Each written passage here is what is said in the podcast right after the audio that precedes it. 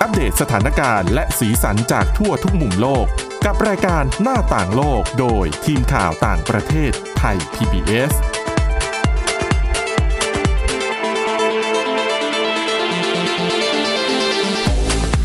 สวัสดีค่ะ คุณผู้ฟังขอต้อนรับเข้าสู่รายการหน้าต่างโลกนะคะ รายการของเราก็จะมีเรื่องราวข่าวสารที่น่าสนใจนะคะมามามานำเสนอในรายการค่ะ และแน่นอนช่วงนี้ยังคงต้องอยู่กันที่เรื่องของโควิด -19 เป็นไวรัสที่มีวิวัฒนาการตลอดเวลาเลยนะคะ ทางเราเนี่ยก็พยายามนำข้อมูลอัปเดตมาเล่าให้คุณผู้ฟังได้ติดตามกันนะคะ อย่างล่าสุดค่ะ เป็นเรื่องของไวรัสกลายพันธุ์ที่พบในประเทศอินเดีย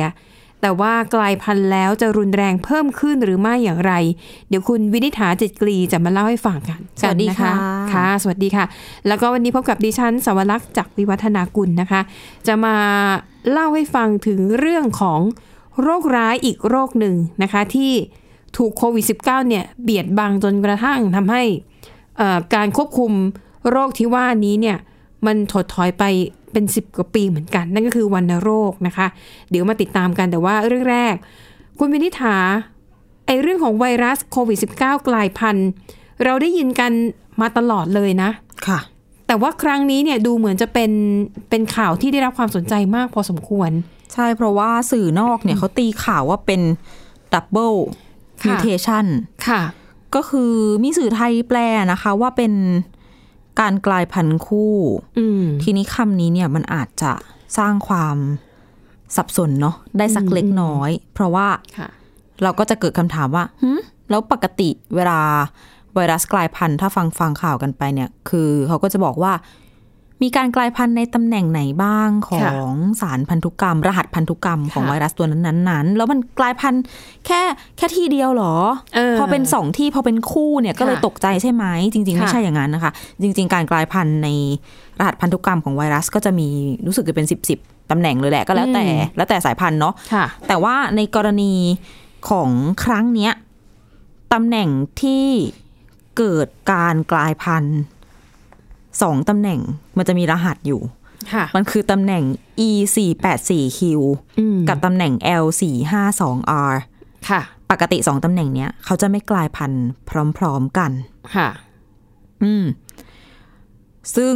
อันนึงเนี่ยทำให้การกลายพันธุ์อันนึงที่เกิดขึ้นทำให้ตัวไวรัส มีความสามารถในการหลบเลี่ยงภูมิคุ้มกันก็คือ ค่ะ หลบเลี่ยงวัคซีนได้ อันนี้แหละที่กังวลกัน ใช่ ว่าวัคซีนที่พัฒนามาแล้วเนี่ย มันจะตามไม่ทันกับไวรัสกลายพันธุ์ ส่วนอีกข้อหนึ่งที่เกิดขึ้นพร้อมกันก็คือ การกลายพันธุ์ที่ทำให้ตัวไวรัสโคโรนาสายพันธุ์ใหม่ตัวเนี้ยที่กลายพันธุ์เนี่ย ค่ะ แพร่เชื้อได้เร็วขึ้น อืม เหมือนที่เราเคยได้ยินเหมือนแบบในตัวของอังกฤษอะไรอย่างเงี้ยนะคะ ทีนี้พอนักวิทยาศาสตร์ไปเจอเข้าเนี่ยเขาตรวจพบจากการศึกษาตัวอย่างจำนวน 1,787 ตัวอย่าง เขาเก็บจากคนอินเดียใน 18 รัฐด้วยกัน ค่ะ ตรวจตรวจไปเนี่ย ทางอินเดียก็บอกนะคะว่า เจอตัวอย่างที่กลายพันธุ์จากอังกฤษ 700 กว่าคน เจอจากที่กลายพันธุ์ที่แอฟริกาใต้ด้วย แล้วก็เจอจากที่บราซิลด้วย แต่ว่า ค่ะ ทางการอินเดียก็ยังยืนยันว่าเชื้อกลายพันธุ์ตัวใหม่เนี่ยไม่ได้เกี่ยวข้องโดยตรงกับอัตราการติดเชื้อที่พุ่งสูงขึ้นอยู่ตอนนี้ ต้องบอกว่าสัปดาห์ที่ผ่านมาเนี่ย สัปดาห์ที่แล้วเพิ่งรายงานกันไปกับคุณทิพย์ตะวันว่า ค่ะ อินเดียเจอระบาดระลอกใหม่เหมือนกัน คือเกาะเทรนด์ไปกับทางยุโรปเลย ยุโรปก็ระลอกสามอินเดียก็มาระลอกใหม่ ค่ะ เหมือนเหมือนกันนะนะคะ ก็ต้องเร่งรับมือกันเร่งฉีดวัคซีนให้มากขึ้น ทีนี้การกลายพันธุ์คู่ที่ว่าเนี่ย ปกติการกลายพันธุ์เป็นเรื่องปกติ ใช่ แต่ว่าการกลายพันธุ์สองแบบในตำแหน่งสำคัญที่ดิฉันว่าไปตอนต้นเนี่ย อืม มันก็เพิ่มความเสี่ยงเหมือนกัน เพิ่มเพิ่มสองอย่าง เพิ่มความสามารถในการหลบเลี่ยงภูมิคุ้มกัน แล้วก็เพิ่มประสิทธิภาพในการแพร่เชื้อ อืม คู่กันไปเลย ค่ะ นั่นแหละ ถึง ทีนี้ ทำให้นักวิทยาศาสตร์ แล้วก็สื่อต่างๆ เนี่ย คือให้ความสำให้ความสนใจกับข่าวนี้ ใช่ นะคะ คำถามต่อไปก็คือแล้วมันจะตัวไวรัสเนี่ย มันจะเปลี่ยนแปลงพฤติกรรมไปยังไง มันจะทำให้เราติดเชื้อได้ง่ายขึ้นหรือเปล่า หรือว่าเราติดเชื้อแล้ว เราป่วยแล้วเราจะป่วยรุนแรงขึ้นไหมอืมแล้วคำถามสำคัญก็คือเรื่องของวัคซีน ค่ะ แต่ว่าคำถามเหล่านี้เป็นสิ่งที่ยังไม่มีคำตอบ อืม ยังอยู่ระหว่างการศึกษาวิจัยว่า ค่ะ เก่งที่ไวรัสกลายพันธุ์แล้วเหมือนจะเก่งขึ้นเนี่ยมันจะเก่งขึ้นสักแค่ไหน อืม แล้วมนุษย์เราเนี่ยจะต้องรับมือกันยังไง ค่ะ ต่อไป ค่ะ ซึ่งสิ่งที่เรายังทำได้ตอนนี้ก็เหมือนเดิม ใช่ สวมหน้ากาก ล้างมืออ อืม ฉีดว่าใครมี ค่ะ โอกาสฉีดวัคซีนได้ก็จัดการซะ ถึงจะบอกว่า ค่ะ วัคซีนอาจจะมีสิทธิ์ที่อาจจะไม่ครอบคลุม อืม แต่ถามว่าควรจะฉีดไหมก็ยังควรจะฉีดอยู่นะคะ ถ้าถามถึงประโยชน์ของวัคซีนเนี่ยหน่วย ค่ะ งานใด ๆ ก็ตามเขาก็จะยืนยันว่า อืม ประโยชน์ของมันเนี่ย ค่ะ มาก ค่ะ ไปฉีดเถอะถ้าฉีดได้ อืมเดี๋ยวนี้เป็นเกร็ดความรู้นิดนึงนะคะ เวลาที่เราแปลข่าวเนี่ย เราก็จะเห็นว่าบางทีเชื้อไวรัส เวลากลายพันธุ์แต่ละครั้งเนี่ยเขาก็จะมีชื่อ ชื่อแบบคือเป็นศัพท์วิชาการมากเลย แล้วก็จะมีตัวเลขนะคะ จ้ะ ดิฉันน่ะเคยไปอ่านเจอว่า หลักการในการตั้งชื่อไวรัสกลายพันธุ์แต่ละชนิดเนี่ยเขาทำยังไง อืม คืออย่างที่คุณวินิษฐาเล่าไปว่าไอ้ส่วนประกอบของไวรัสเนี่ยเวลานักวิทยาศาสตร์เขาดูอะเขาจะตั้งชื่อโดยเป็นตัวเลข ค่ะ ดังนั้นส่วนไหนที่มันกลายพันธุ์อย่างสมมติเป็นส่วนหนามของเอ่อเป็นโปรตีนส่วนหนามของไวรัสที่มันแหลมๆเอาไว้เกาะเซลล์มนุษย์น่ะไอ้ตรงนั้นน่ะมันก็จะเป็นระบุเป็นตัวเลข อืม ดังนั้นเวลาที่คุณผู้ฟังนะคะ อาจจะไปเห็นชื่อไวรัสกลายพันธุ์แล้วเขามีตัวเลขเป็นจุดๆตามหลังอ่ะนั่นแหละคือตัวเลขที่ระบุตำแหน่ง อืม ของไวรัส ใช่เพราะว่า นะคะ มันก็จริงก็ปีมีเป็นหลายร้อย อืม หลายพันตำแหน่งเนื่องจาก ค่ะ มันเป็นเหมือนรหัสอะเนาะเป็นชุดรหัสพันธุกรรม ถ้าตั้งชื่อให้ทุกตัวคงจะแบบว่า ไม่พอ จำกันไม่ หวัด ใช่ ไม่ไหว อันนั้นเป็นตัวเลขเนี่ยแหละนะคะ มาตรฐานที่สุดอ่ะจากเรื่องของไวรัสกลายพันธุ์ในประเทศอินเดียนะคะ ไปดูอีกประเด็นหนึ่งค่ะ คือต้องยอมรับว่าในช่วงหนึ่งปีกว่าๆที่ผ่านมา แทบทุกประเทศทั่วโลกเลยนะ ทุ่มสภากำลังด้านสาธารณาสุขเนี่ยแทบทุกอย่างไปที่การควบคุมการระบาดของโควิด -19 ทั้งๆทที่จริง ๆ แล้วเนี่ยในบนโลกเราเนี่ยนะคะ มันยังมีโรคอื่นๆ ที่เขาบอกว่ามีอันตรายร้ายแรง คือมีโอกาสเสียชีวิตถ้าติดแล้วเนี่ย มีโอกาสเสียชีวิตสูงกว่าโควิด -19 ด้วยซ้ำแต่กลายเป็นว่าโควิด -19 เนี่ยมันมันมันถูกดึงเอาทรัพยากรทั้งหมดไปใช้อะนะคะ แต่ว่าเนื่องจากวันที่ 24 มีนาคมที่ผ่านมาค่ะ เป็นวันวันโรคสากล ค่ะ ก็เลยทำให้มีการเผยแพร่รายงานที่สรุปภาพรวมของเออสถานการณ์วัณโรคที่เกิดขึ้นทั่วโลก แล้วก็มีข้อมูลที่น่าตกใจเหมือนกันนะคะวัณโรคเนี่ยเอ่อเกิดจากเชื้อแบคทีเรีย แล้วก็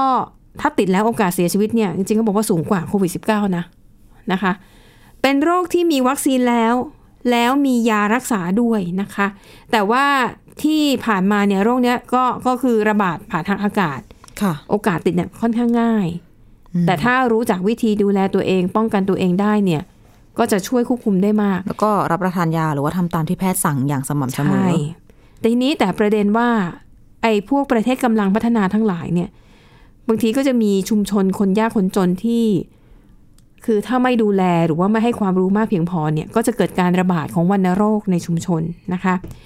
ทีนี้ในช่วงหลายสิบปีที่ผ่านมาหลายประเทศรวมถึงองค์การอนามัยโลกเนี่ยเขาก็จะมีการตั้งทีมงานให้ความสำคัญกับการควบคุมวัณโรค แต่ปรากฏว่าหนึ่งปีที่ผ่านมานะคะ ทั้งการตรวจสอบการคัดกรองหาวัณโรคการรักษาเนี่ย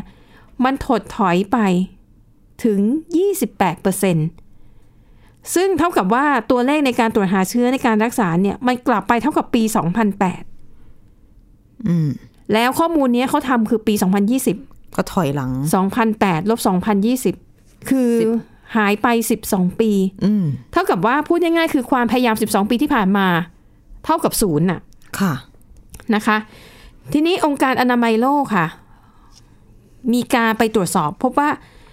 มี 9 ประเทศที่มีผู้ป่วยวัณโรคเนี่ยรวมกันแล้วเนี่ย60%ของทั้งโลก อืม ส่วนใหญ่อยู่ในเอเชียใต้ ในอาเซียนนี่ก็มีนะคะ คุณผู้ฟัง ที่มันน่ากลัวก็เพราะว่าบางประเทศที่ว่าเนี้ย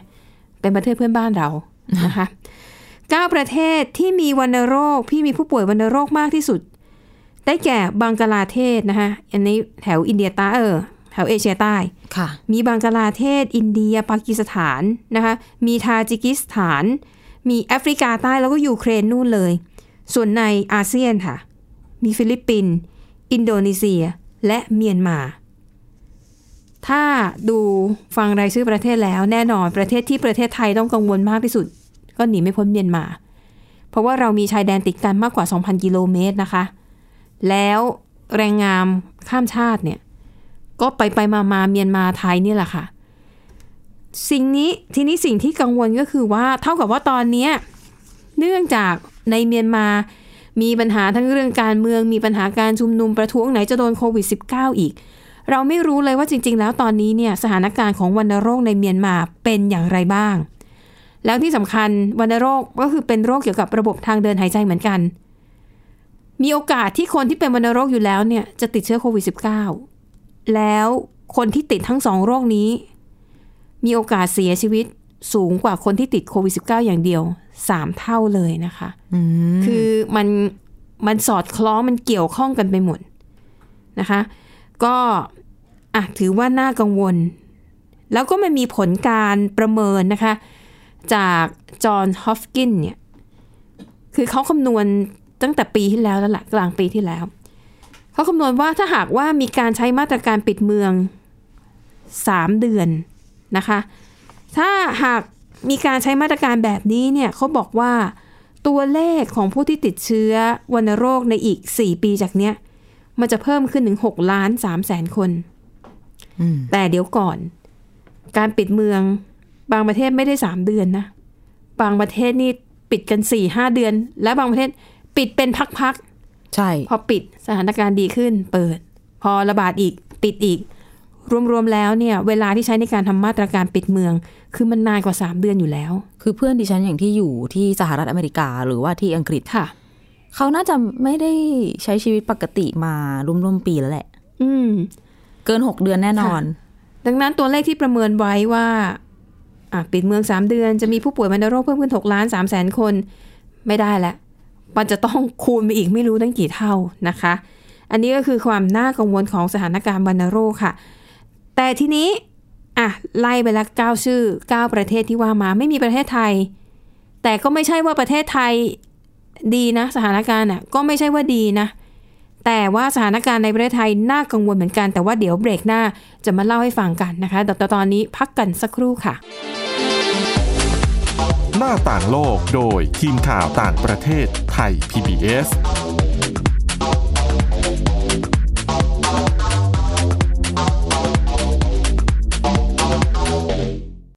เพียงแค่มีสมาร์ทโฟน ก็ฟังได้ไทย PBS ดิจิทัล Radio สถานีวิทยุดิจิทัลจากไทย PBS เพิ่มช่องทางง่าย ๆ ให้คุณได้ฟังรายการดีๆ ทั้งสดและย้อนหลัง ผ่านแอปพลิเคชันไทย PBS Radio หรือเวอร์บายเว็บไทยพีบีเอสเรดิโอคอมไทยพีบีเอสดิจิทัลเรดิโออินฟอร์ทนเมนต์ for all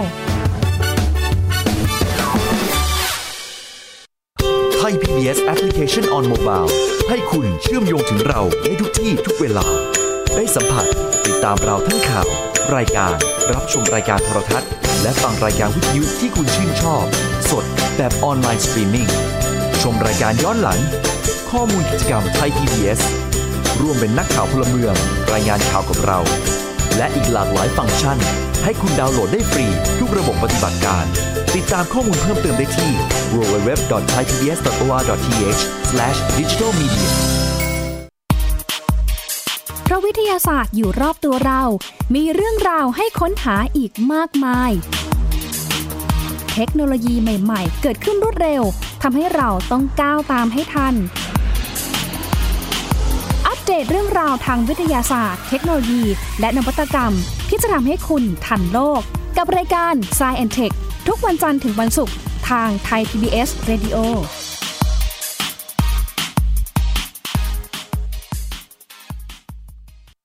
มากกว่าด้วยเวลาข่าวที่มากขึ้น จะพัดพาเอาฝุ่นออกไปได้ครับ มากกว่าให้คุณทันในทุกสถานการณ์ ตามที่กฎหมายดังกล่าวกำหนดเอาไว้ มากกว่ากับเนื้อหาเที่ยงตรงรอบด้าน นำมาใช้ในคดีเมาแล้วขับ มากกว่าในทุกทางออกของสังคม ป้องกันไม่ให้ปัญหาเกิดขึ้น มากกว่ากับข่าวรอบวันในทุกมิติ เครนก่อสร้างเกิดอุบัติเหตุขึ้น มากกว่าด้วยการวิเคราะห์ที่ตรงจุด ความพยายามของภาครัฐที่จะแก้ปัญหา และมากกว่ากับทีมข่าวมืออาชีพ ข่าวไทย PBS ให้คุณได้มากกว่า หน้าต่างโลกโดยทีมข่าวต่างประเทศไทย PBS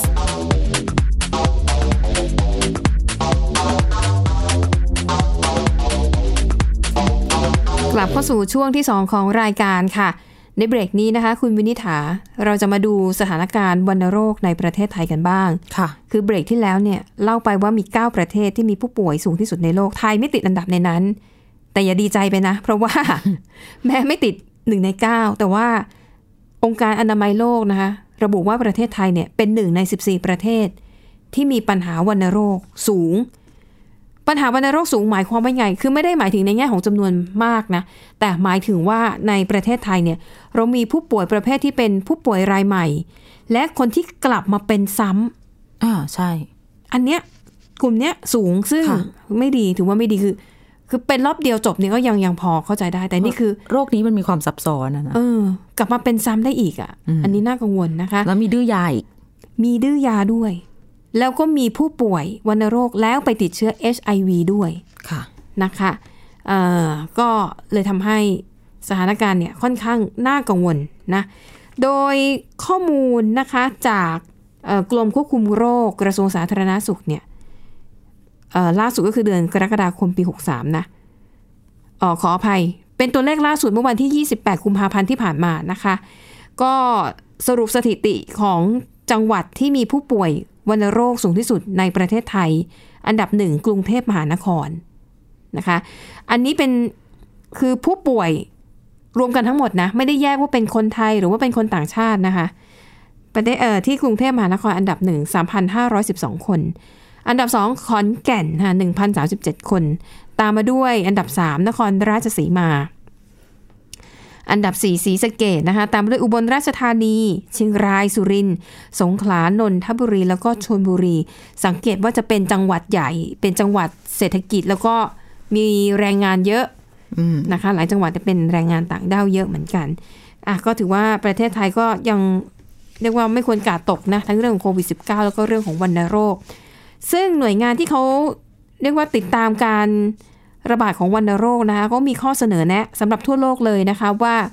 เอาละแม้ว่าในช่วงโควิด -19 เนี่ยก็เข้าใจว่ามันจะต้องทุ่มสภาพกำลังไปเพื่อป้องกันการระบาดให้ได้ แต่ถ้าทิ้งโรคอื่นๆ ไปซะไม่ควบคุมไม่ดูแลอย่างมันโรคเนี่ยโควิด -19 หายไป ไอ้โรคเหล่านี้มันจะกลับมาเป็นปัญหาใหญ่แทนโควิด -19 หรือเปล่า อืม ดังนั้นเขาก็เลยเสนอวิธีการว่ามันจะมีกลไกเฝ้าระวังอย่างไรได้บ้าง ในช่วงที่โควิด -19 ยังระบาดอยู่เขาบอกว่าอย่างวัณโรคเนี่ยสามารถทำควบคู่กันไม่ได้นะคะ ก็คือทำระบบตรวจหาโควิด -19 คู่กับวัณโรคไปเลย อืม คือตรวจครั้งเดียวอะตรวจสองโรคไปเลย ค่ะ นะคะข้อต่อมาค่ะ เชื่อมโยงฐานข้อมูลของผู้ป่วยวัณโรคกับโควิด -19 อ่ะ ผู้ป่วยวัณโรคนี่ถือว่าเป็นกลุ่มเสี่ยงนะ ใช่ ถ้าติดเชื้อแล้วโอกาสเสียชีวิตสูง ดังนั้นก็เป็นกลุ่มที่ต้องเฝ้าระวัง และเป็นกลุ่มที่ควรจะได้รับวัคซีนเป็นกลุ่มแรกๆนะคะ ข้อต่อมาค่ะเขาแนะนำว่า ถ้าหากสถานพยาบาลของภาครัฐเนี่ยงานล้นมือจริง ๆ ดูแลผู้ป่วยไม่ไหว ให้ดึงภาคเอกชน อาจจะเป็นโรงพยาบาลหรือเป็นคลินิก ให้คนให้โอผู้ประกอบการกลุ่มนี้เนี่ยเข้ามาช่วยรักษาผู้ป่วยวัณโรคซะ และข้อสุดท้ายค่ะ ให้ใช้อุปกรณ์หรือว่าเทคโนโลยีเข้ามาช่วย เช่น อาจจะมีการเตือนว่าจะต้องทานยาตัวนั้น ยาตัวนี้หรือว่าการให้คำปรึกษา ผ่านทางระบบออนไลน์ ค่ะ ก็เพื่อหลีกเลี่ยงการพบกันหลีกเลี่ยงความเสี่ยงที่จะติดเชื้อโควิด -19 เพิ่มเติมนะคะ อันนี้ก็เป็นคำแนะนำค่ะอ่ะ พูดถึงเรื่องของโรคทั้งหลายที่ว่ามาทั้งโควิด -19 ทั้งวัณโรค ล้วนแต่เป็นโรคที่เกี่ยวข้องกับระบบทางเดินหายใจนะ แล้ววัณโรคนี่ดูแลยาก ค่ะ ด้วยนะ เพราะว่าจะรักษาก็ต้องกินยา รู้สึกว่าจะอย่างน้อย 6 เดือนไปจนถึง 1 ปี แล้วก็ติดง่ายด้วย แล้วคนส่วนมากพอถ้ากินยาไม่ครบ มันก็จะพัฒนาจากวัณโรคธรรมดา กลายไป ค่ะ เป็นวัณโรคดื้อยา อืม แล้วดิฉันเพิ่งไปทราบมาว่านอกจาก ค่ะ วัณโรคดื้อยามีล้ำขึ้นไปอีกก็คืออวัณโรคดื้อยาหลายขนาน ใช่ และวัณโรคดื้อยาที่เขาเรียกว่าหลายขนานชนิดรุนแรงมาก อืมค่ะ อเป็นลำดับขั้นถัด ๆ ไปอีก ค่ะ อันี้ยังไม่นับวัณโรคแฝงที่หมายถึงว่า คือแต่ละคน อืม สมมติเราได้ไปรับไอ้เจ้าเชื้อแบคทีเรียที่ก่อวัณโรค ค่ะ เข้ามาในร่างกายแล้ว แต่ว่าพอดีว่าพอพอดีแข็งแรง ค่ะ พอดีระบบภูมิคุ้มกัน ก็เลยไม่แสดงทำงานอาได้การ ดี ก็ไม่แสดงอาการแต่มันก็ยังอยู่ในตัวเราไง ค่ะ แต่วันไหนภูมิต่ำภูมิตกขึ้นมา อ๋อก็จะปรากฏ ก็ อาการขึ้นมา จะกลายเป็นวันโรคนั่นเองแล้ว ค่ะ พอมันเป็นอาการแบบอาการไออะไรอย่างเงี้ย อืม แล้วยิ่งช่วงนี้ที่มีโควิด -19 ก็เหมือนไม่รู้ตัวเนาะ มี PM 2.5 อีก บางวันไอไม่รู้ อ๋อ ว่า ใช่ สาเหตุเนี่ยไอเพราะอะไร จริง นะคะ ไอแบบบางคนเห็นไอมากเลย ปรากฏ ค่ะ ว่าแพ้ฝุ่น อืม เป็นภูมิแพ้ก็ ค่ะ มีนะคะ ช่วงนี้อุปสรรคเยอะนิดนึง ค่ะ ต้องดูแลสุขภาพกัน ใช่ ดี อ่ะเห็นคุณวินิษฐามีเรื่องมาแถมอีกเรื่องหนึ่งเกี่ยวกับเรื่องของโรคภัยไข้เจ็บเนี่ยแหละ ๆ โรคหวัด หวัดธรรมดาธรรมดาเนี่ยนะคะ หวัดธรรมดา อือฮะ ที่เราค่อนข้างจะรังเกียจมันเนาะเป็นทีนึงก็เสียงบูบี้ไม่อยากจะคุยกับ ค่ะ ใคร และไอจามต่างๆ นานาที่ทำให้รำคาญนะคะ ค่ะ แต่ว่ามีทีมนักวิทยาศาสตร์ที่สกอตแลนด์เขาบอกว่า เชื้อหวัดธรรมดาหรือว่าไรโนไวรัสเนี่ย อาจจะทำให้เซลล์ในร่างกายคนเราไม่ติดเชื้อไวรัส โคโรนาสายพันธุ์ใหม่ ก็คือโควิด -19 ได้ อืม นั่นเอง เหมือนหวัดไปป้องกันโควิด -19 อีกทีหนึง่งอืม ป้องกันยังไง อืม จะบอกว่าจริง ๆ ตามธรรมชาติเนี่ย เชื้อไวรัสจะมีพฤติกรรมเหมือนกับแข่งขันกันเพื่อที่จะได้ตัวเองจะได้เป็นเหมือนเชื้อโรคชนิดเดียว ในที่ที่อยู่ในร่างกายของสิ่งมีชีวิตอะที่ทำให้เป็นโรคอะ อืม ทีนี้งานวิจัยล่าสุดจากมหาวิทยาลัยกลาสโกเนี่ยค่ะเขาตีพิมพ์ลงในวารสาร Journal of Infectious Diseases บอกว่าเจอหลักฐานว่าเชื้อไรโนไวรัสเนี่ย เอาชนะเชื้อโควิด -19 ได้ หืมไม่ถึงเชื้อโรคมันฆ่ากันเองเนี่ยเหรอ มันไม่ได้ฆ่ากัน ฟา มั ฟ นเหมือนกับ ว่า มันมายึดไอตัวเชื้อหวัดน่ะพูดง่ายๆดีกว่า ค่ะ เชื้อหวัดเข้ามาในตัวเรา แล้วก็เข้าไปในคอในหูคอจมูกเนื้อเยื่อต่าง ๆ ของเรา ค่ะ แล้วมันก็ไปยึดเซลล์อะไปทำให้เราติดเชื้ออ อ เพราะมันติดเชื้อเหมือนโคโรนาไวรัสจะมาก็ ไม่ไม่มีที่ว่างให้ฉันก่อน ประมาณนั้น อ๋อ เต็มแล้วจ้า ค่ะ ชั้นป้ายถัดไป อืม อะไรประมาณนี้อ่ะเล่าให้ฟังกันแบบให้ฟังง่ายๆนิดนึงเหมือนเหมือนตัวแรกเข้าไปแล้วตอกตะปู ค่ะ ปิดประตูชั้นครองที่นี่แล้วนะ อ่า เธอไม่ไม่ต้อนรับนะจ๊ะ ไปที่อื่นละกัน เไม่ว่างนะ ไปหาที่อื่นอยู่เองแล้วกัน ใช่ อะไรประมาณนี้นะคะ แต่ทีนี้ก็จะบอกว่าคุณต้องไปทำตัวให้ติดหวัด เพื่อจะให้ไม่ติดโควิด -19 ก็ไม่ใช่ มัน นะ ก็ คะ ไม่ใช่นะ อืมแต่ว่า อื ช่วงนี้เอาจริง ๆ คือปัญหาที่เขาพบก็คือ คนเป็นหวัด ค่ะ ก็ไม่ค่อยติด ไม่ค่อยติดหวัดกัน เพราะว่าเราเว้นระยะห่างเราป้องกันโควิด -19 อยู่แล้ว มันคือทุกอย่างที่เราใช้ในการป้องกันหวัด นั่นเองก็เลยไม่ได้มีคนเป็นหวัดอะไรมากมายนัก อืม ทีนี้เนี่ยแหละ เขาต้อง ถ้าเกิดเขาปล่อยเชื้อ ค่ะ ไรโนไวรัสเนี่ย ออกมาก่อน 24 ชั่วโมง นักวิทยาศาสตร์เขาบอกว่าถ้าทำแบบนี้ ค่ะ เชื้อที่ก่อให้เกิดโควิด -19 จะไม่มีโอกาสทำให้เกิดการติดเชื้อได้เลย อืมอืม เหมือนกับไอ้เจ้าเชื้อไวรัสที่ทำให้เป็นหวัดเนี่ยมันเก่งกว่าโควิด -19 มากอยู่ อ่าแต่ว่าอันตรายที่เอ่อเชื้อเชื้อหวัดเนี่ย มัน คือมันไม่ ก่อ ทำให้ กิด เรา ต่อง ตาย ใช่ อืม อ๋อเหรอคะแต่คุณผู้ฟัง นี่แห ก็ ละ ไม่มันก็ไม่แน่เสมอไปนะ อย่า อันนี้ แบบ เบื้องต้นนะ อย่าเที่ยวเอาตัวเองแบบไปติดเชื้อหวัดอะไรอย่างเงี้ยนะคะ ไปหา เออไม่ได้แนะ โรคหวัด นำแต่อันนี้คือเป็นข้อมูลในเชิงทฤษฎีเน้องว่ามันควรจะเป็นอย่างนี้ น่าสนใจเหมือนกันปฏิสัมพันธ์ของไวรัสต่าง อืมอืมนะคะ แล้วก็อย่างเรื่องของวัคซีนก่อนหน้าเนี้ยก่อนที่จะมีวัคซีนโควิด -19 พัฒนาขึ้นมาได้สำเร็จเนี่ยนะคะ ก่อนหน้านี้มีการพูดกันเยอะมากว่า เออทำไมไม่ลองเอาวัคซีนที่เอ่อเป็นวัคซีนของวัณโรคอะ่ะเคยมีการนะ จริงๆ เอามา การทด สบ ลองใช่ ใช่ใช่ ๆจำได้ นะคะเพราะเขาเชื่อว่ามันอาจจะช่วยร่นระยะเวลาในการพัฒนาวัคซีนน่ะให้มันเร็วขึ้นได้เหมือนกับไปเอาของวัณโรคมาแล้วมาต่อยอด ค่ะ นะคะ แต่ว่าอ่ะอย่างไรก็ดีในที่สุดตอนนี้เรามีวัคซีนที่พัฒนาขึ้นมาสำหรับโควิด -19 โดยเฉพาะแล้วนะคะอ่ะแม้ว่าวัคซีนเองก็จะมีปัญหามีข้อสงสัยต่างๆ นานากันต่อไป แต่ณถึงวันนี้ก็ยืนยันว่า ฉีดดีกว่าไม่ฉีด ดังนั้นคุณผู้ฟังคนไหนมีโอกาสก็